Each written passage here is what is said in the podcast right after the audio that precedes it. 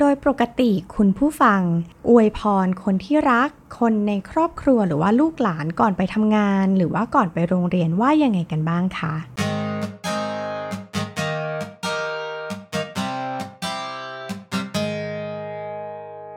วัสดีค่ะ ขอต้อนรับคุณผู้ฟังทุกท่านนะคะ เข้าสู่ Keep Me Busy Podcast เพราะชีวิตคือการทดลองใน EP ที่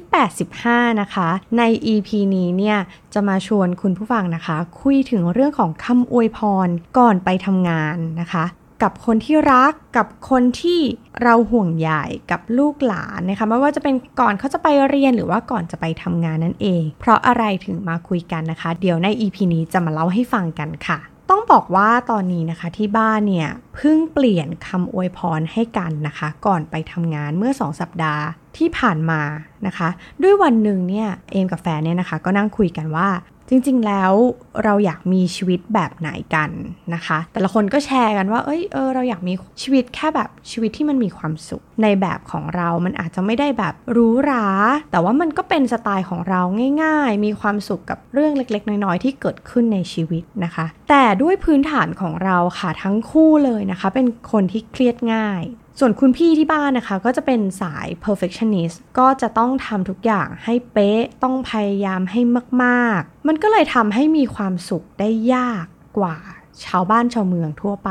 นะคะ แล้วก็พยายามทำทุกอย่างเต็มที่ สมมุติเขาขอ 10 เราจะให้ร้อย ถ้าขอร้อยเราจะให้พันแบบนี้นะคะ ถ้าไม่ได้ผลอย่างที่เราต้องการเนี่ย เราก็จะเป็นทุกข์ ด้วยบุคลิกของเราทั้งสองคนเนี่ยเป็นแบบนี้นะคะ เพราะฉะนั้นเราก็เลยอยากจะเปลี่ยนแปลงสิ่งเหล่านี้ในชีวิต เราก็เลยตกลงกันว่า ต่อไปนี้นะคะ เราจะมามองความสุขในแต่ละวันของแต่ละคนด้วยกันทุกๆวันนะคะ เพราะฉะนั้นบทสนทนาบนโต๊ะอาหารมื้อเย็นนะคะ เราก็ระหว่างทานข้าวไปก็จะมีคำถามนี้เกิดขึ้นทุกๆวันนั่นก็คือ วันนี้เป็นวันที่มีความสุขไหมนะคะ แล้วก็ถ้าคำตอบคืออะมี สิ่งอะไรที่ทำให้วันนี้เป็นวันที่มีความสุขนะคะ แล้วแต่ละคนก็จะเริ่มที่จะเล่าเรื่องของตัวเองว่า เฮ้ยสิ่งที่มันทำให้เรามีความสุขในวันนี้เนี่ยมีเรื่องอะไรบ้างนะคะ ซึ่งแน่นอนการที่เราจะมาเล่าได้ว่า เออวันนี้เรามีความสุข เพราะสิ่งนี้ทำให้เรามีความสุขหรืออะไรที่ทำให้เรามีความสุข นั่นเป็นสิ่งที่เราต้องมองหา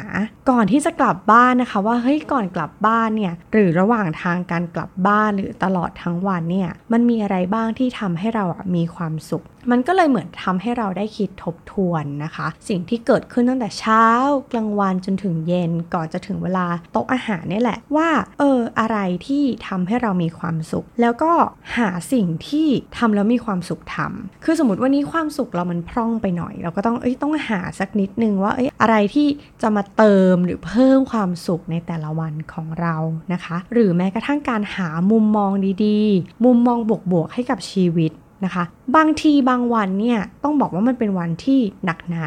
สำหรับเราทั้งสองคนเหมือนกันนะคะ แต่พอมันมีเรื่องราวดีๆ หรือว่าเป็นสิ่งที่น้องในทีมของเราพูด แล้วก็ให้กำลังใจกันหรือว่ามีคนมาปรึกษาเราว่าเอ้ยเขามีปัญหาแบบนั้นแบบนี้ เรื่องแบบเนี้ยค่ะ พอเราเหมือนรับฟังแล้วก็สามารถที่จะช่วยให้เขาแก้ไขปัญหา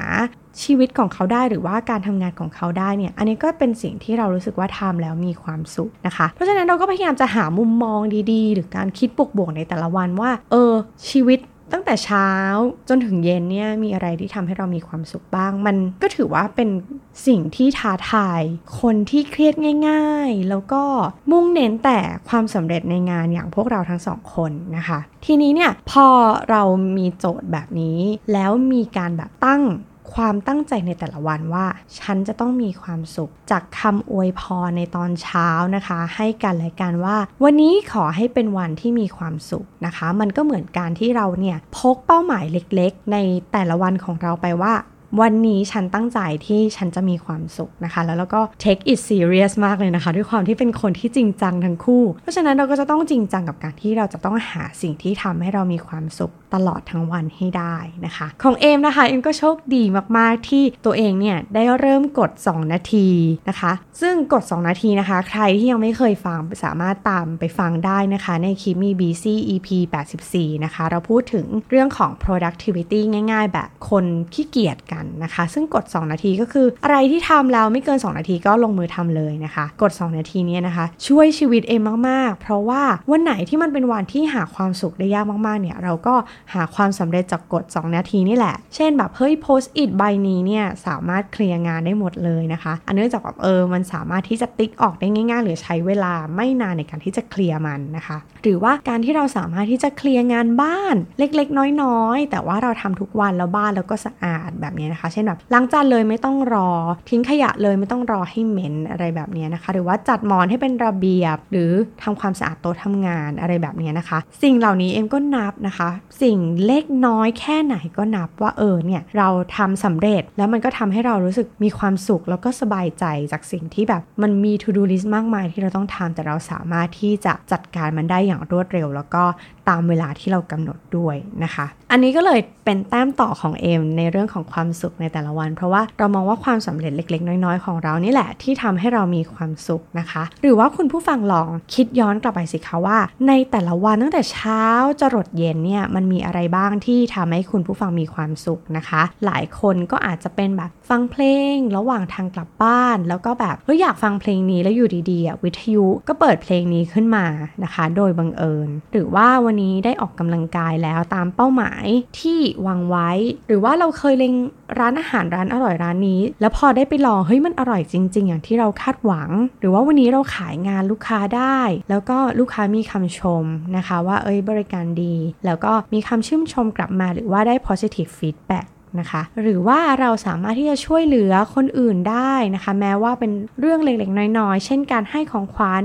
พี่ๆที่ช่วยเก็บขยะให้เรานะคะ หรือว่าเตรียมข้าวของที่จำเป็นให้กับพี่ๆเขา หรือว่าได้ใส่บาตรแม้ว่าจะได้เป็นใส่บาตรออนไลน์แบบที่เอ็มทำนะคะ หรือว่าวันนี้ได้รีดผ้าหมดกองแล้วไม่มีอะไรค้างค้างแล้ว หรือว่าวันนี้คุณผู้ฟังได้เจอเพื่อนเก่าที่ไม่ได้เจอกันนานหลังจากที่เราต้องล็อกดาวน์ปิดโควิดกันไปเป็นระยะเวลานานเลยทีเดียวนะคะ เหล่านี้ค่ะเป็นสิ่งที่เราสามารถมองหาได้นะคะ อันนี้ก็ขึ้นอยู่กับมุมมองของคุณผู้ฟังหรือว่าไลฟ์สไตล์ของแต่ละคนนะคะว่าอะไรที่มันทำให้เรามีความสุข ซึ่งแต่ละคนไม่เหมือนกันเลยนะคะ คุณพ่อก็แบบหนึ่งคุณแม่ก็แบบหนึ่งคุณลูกก็แบบหนึ่งหรือว่าคุณผู้ฟังเองก็ล้วนมีสไตล์หรือว่าสิ่งที่ชอบสิ่งที่รู้สึกว่ารู้สึกดี รู้สึกมีความสุข เพราะฉะนั้นลองหาสิ่งเหล่านี้ที่ทำให้เรามีความสุขให้เจอนะคะ แต่วันไหนนะคะที่เรามาคุยกันบนโต๊ะอาหารแล้วเนี่ยรู้สึกว่าทำไมความสุขของคุณพี่เขามันน้อยจังเลยแทบจะหาไม่เจอเลยแต่ว่าเขาก็พยายามจะหามานะคะ มันเป็นเรื่องเล็กๆ น้อยๆ แบบนี้มันก็ทำให้เราได้สังเกตเห็นนะคะว่า เออวันนี้แฟนของเรา หรือว่าสามี หรือว่าคนที่เรารักหรือว่าลูกน้อง้อยของเราเนี่ยไปโรงเรียนแล้วทำไมเขาถึงมีความสุขน้อยจังเลยนะคะ เราในฐานะที่เป็นคนในครอบครัว หรือว่าคนที่ใกล้ชิดหรือว่าเป็นคนใกล้ๆตัวเนี่ยก็สามารถที่จะเพิ่มความสุขให้เขาได้เช่นเดียวกันนะคะ เช่น สมมุติว่าวันนี้โอ้โหความสุขมันแบบดูน้อยจังเลย ดูดูแบบมีความสุขแหละ แต่ว่าดูน้อยนิด เพราะฉะนั้นวันนี้หลังอาหารสั่งไอติมมาทานกันดีกว่า หรือว่าวันนี้เราไปเดินเล่นรอบหมู่บ้านกันไหมหรือว่าวันนี้เราให้โอกาสคนเลือกซีรีส์ตอนหัวข้ามที่จะดูด้วยกันอะไรแบบนี้นะคะ มันก็จะช่วยเพิ่มความสุขนอกจากเราจะรับรู้ความสุขของตัวเราเองแล้วเนี่ยเรายังได้สังเกตเห็นระดับความสุขของคนใกล้ ๆ ตัวด้วยเช่นเดียวกันนะคะ จริง ๆ พอมองย้อนไปเนี่ยตอนเด็ก ๆ ที่บ้านของเอมเนี่ยเวลาที่รับประทานอาหารเย็นเนี่ยก็ถือว่าเป็นพรามไทม์ของคุณแม่ในการที่จะเช็คว่าวันนี้ลูกๆเป็นยังไงบ้างนะคะ ก็ดูจากว่าลูกมีเรื่องเล่าจากโรงเรียนเป็นเรื่องอะไร หรือว่ามีปัญหาหรือมีความสุขมากน้อยแค่ไหนนะคะ ก็เกิดขึ้นจากการพูดคุยบนโต๊ะอาหารพร้อม ๆ กันนี่แหละ อันนี้ก็เป็นการปรับใช้นะคะกับครอบครัวเล็กๆ ของเราเอง หรือว่าบางทีเนี่ยเรารู้สึกว่ามันอยู่ในจังหวะที่เราหาความสุขได้ยากมากๆจริง ๆนะคะ ก็ลองมองย้อนไปว่าโดยปกติแล้วเนี่ยตื่นขึ้นมาแล้วตื่นขึ้นมาด้วยความสดชื่นหรือเปล่า หรือว่าก่อนหน้านี้นะคะ เราเคยเดินได้แบบปกติแต่อย่างเอมเนี่ยนะคะ ล่าสุดก็คือเท้าเดี้ยงนะคะบ่นบ่นกันมาหลาย EP เลย เดินไม่สะดวก แต่วันหนึ่งอะเราคนพบว่าเรากลับมาเดินได้อย่างปกติ เออเริ่มกลับมาเออเดินเราไม่ได้เจ็บมากนะคะ แต่พอมองย้อนกลับไปเนี่ยการเดินได้แบบปกตินี่แหละ แบบที่เราเดินได้ทุกวันเนี่ยเป็นความสุขอย่างหนึ่งเลยนะคะ เมื่อวันหนึ่งที่เรากำลังจะแบบ สูญเสียความสามารถอะไรไป หรือว่ามีวันหนึ่งที่มันเกิดเหตุการณ์ที่ทำให้เกิดสิ่งผิดปกติกับร่างกายของเราไป วันนั้นน่ะอาจจะเป็นวันที่เราเริ่มเห็นคุณค่าของสิ่งที่เป็นปกติธรรมดาในชีวิตก็ได้นะคะ อย่างเช่นว่า วันหนึ่งเราเคยกินข้าวอร่อย เราเป็นโรคอาหารเป็นมิตรเลยนะคะ ทานอะไรก็อร่อยมีความสุขกับอาหารที่อร่อย แต่วันหนึ่งอะทานอะไรก็ไม่อร่อย ไม่มีความอยากอาหารเลย อันนั้นก็เป็นความทุกข์อย่างหนึ่งซึ่งมันทำให้ความสุขของเรามันลดน้อยถอยลงไป แต่วันหนึ่งเนี่ยที่เรากลับมาอยากอาหารเป็นปกติอาหารเป็นมิตรเหมือนเดิมแล้วแบบนี้นะคะ เราก็สามารถที่จะขอบคุณแล้วก็มีความสุขกับมันได้ว่าเฮ้ยขอบคุณนะความอยากอาหารที่เป็นปกติในทุกวันของเรานี่แหละ ที่มันทำให้เรามีความสุขบางทีถ้าวันไหนที่มันเหนื่อยมากๆ ท้อมาก ๆ หรือว่าหาความสุขได้ยากมาก ๆ ลองหาความสุขจากสิ่งที่เป็นปกติของเราเนี่ยแหละนะคะ ถ้าวันหนึ่งเราเกิดทานอาหารเองไม่ได้ เราเคี้ยวอาหารเองไม่ได้ เราต้องให้อาหารผ่านสายยางหรืออะไรต่างๆเนี่ยนะคะ ความสุขที่เกิดขึ้นจากความปกติจากการที่เราทานอาหารด้วยตัวเองได้แบบปกตินี่แหละ ก็คือสิ่งที่ทำให้เรามีความสุข เพราะฉะนั้นเราก็น่าจะเป็นโอกาสที่ดีที่เราจะขอบคุณในทุกๆวันที่เราสามารถใช้ชีวิตได้อย่างปกตินะคะ ถ้าสมมติว่าวันนั้นหาได้ยากจริง ๆ ก็ขอบคุณความปกติ อันนี้ของเรานี่แหละที่มันทำให้เรามีความสุขนะคะ อันนี้ก็เป็นสิ่งที่เอมได้เรียนรู้จากการที่เกิดจากร่างกายเรามันไม่ปกติ แล้ววันหนึ่งมันกลับมาปกติ เราก็รู้สึกว่าขอบคุณความปกตินั้นนะคะ ลองเอาไปปรับใช้ดูนะคะ เผื่อว่าจะช่วยให้คุณผู้ฟังสามารถหาความสุขแบบในวันแบบปกติ ในวันธรรมดาของเราได้นั่นเองนะคะ แล้วทั้งหมดทั้งมวลนะคะ พอดูแล้วเนี่ย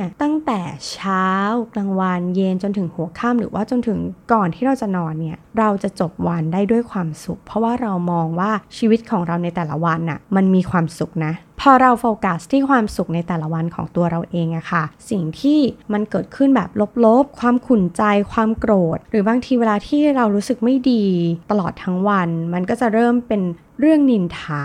เรื่องว่าร้ายคนอื่นๆ ทีนี้พอเราเริ่มพลังลบนะคะ พอกลับมาที่บ้านเริ่มพลังลบอ่าพอแบบเฮ้ยแฟนเราบน่นเฮ้ยเราก็อยากบ่นบ้างเฮ้ยเรารู้แล้วว่าแบบเออวันนี้เราก็มีปัญหาประมาณนี้เหมือนกันอะไรอย่างเงี้ยนะคะ พอพลังปล่อยพลังลบให้กันมันก็จะยิ่งลบลบลบลบลบนะคะแต่ข้อดีก็คือในทางกลับกันเนี่ยกลายเป็นว่า พอฉันปล่อยพลังบวกให้เธอ เธอก็ปล่อยพลังบวกให้ฉัน หรือว่าฉันมีความสุข ฉันก็แบ่งปันความสุขของฉันให้เธอเหมือนกัน นะคะ ซึ่งพอการที่เราปล่อยพลังบวก หรือพลังแห่งความสุขระหว่างกันในบ้านเนี่ยนะคะ มันก็ทำให้สิ่งที่มันลบๆที่เกิดขึ้นในตลอดทั้งวันเนี่ยเรามองข้ามมันไป หรือว่าการนินทา การว่าร้ายหรือการโกรธใครสักคนหนึ่งแล้วมาระบายออกเนี่ยมันก็ลดลงไปด้วยนะคะ เพราะเรารู้สึกว่าเราโฟกัสแต่สิ่งที่เรามีความสุขจริง ๆ อะไรที่แบบ ไม่ใช่ความสุขเราก็ไม่ได้โฟกัสมันนะคะ ก็เหมือนเราไม่ได้แบบไปโฟกัสสิ่งที่แบบโอ้เป็นแผล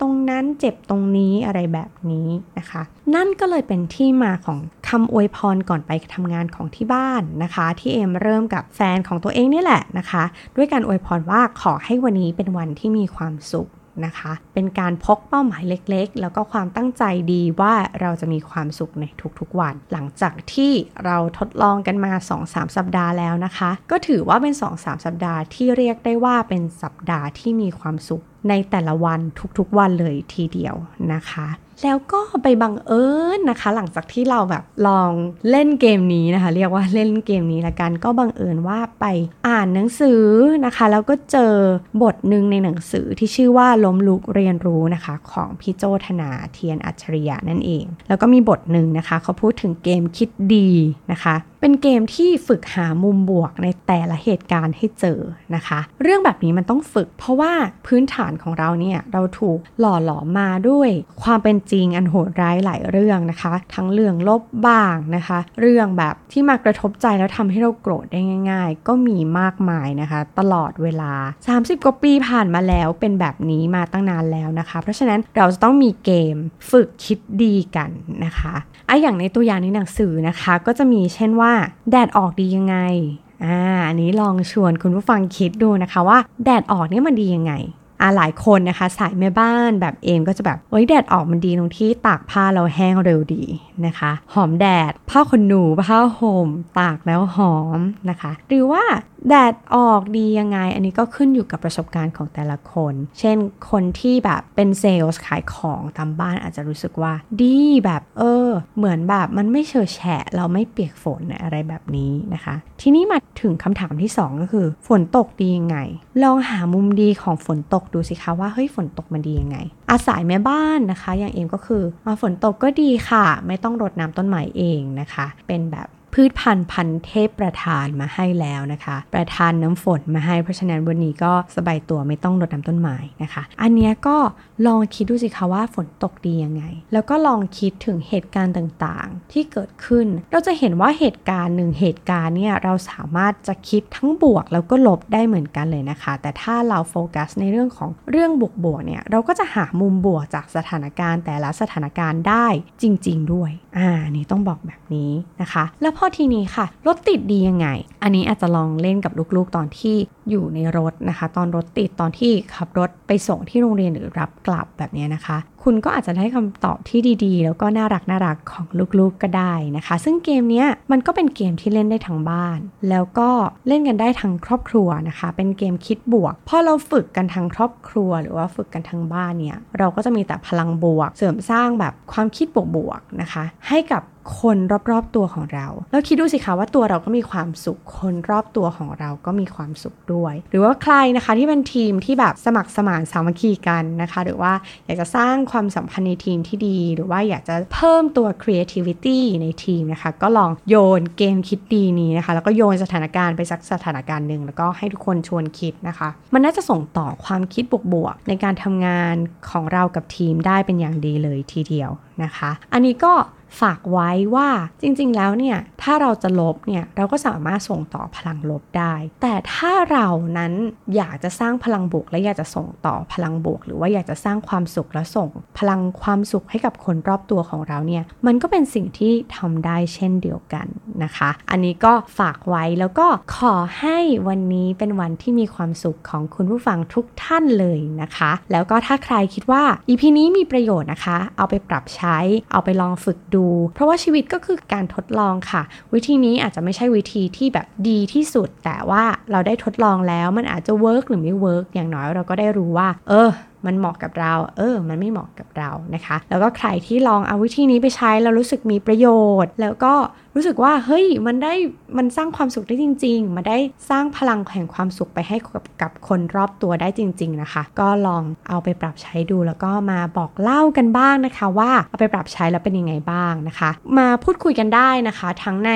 Facebook Page นะคะของ The Infinity หรือว่า Facebook Page ของ Kimi BC Podcast นะคะ หรือว่าใครที่เป็นสายบล็อกดินะคะ ก็สามารถมาติดตามได้ที่บล็อกดิของ The Infinity ได้เช่นเดียวกันนะคะสำหรับ EP นี้ลาไปแล้ว สวัสดีค่ะ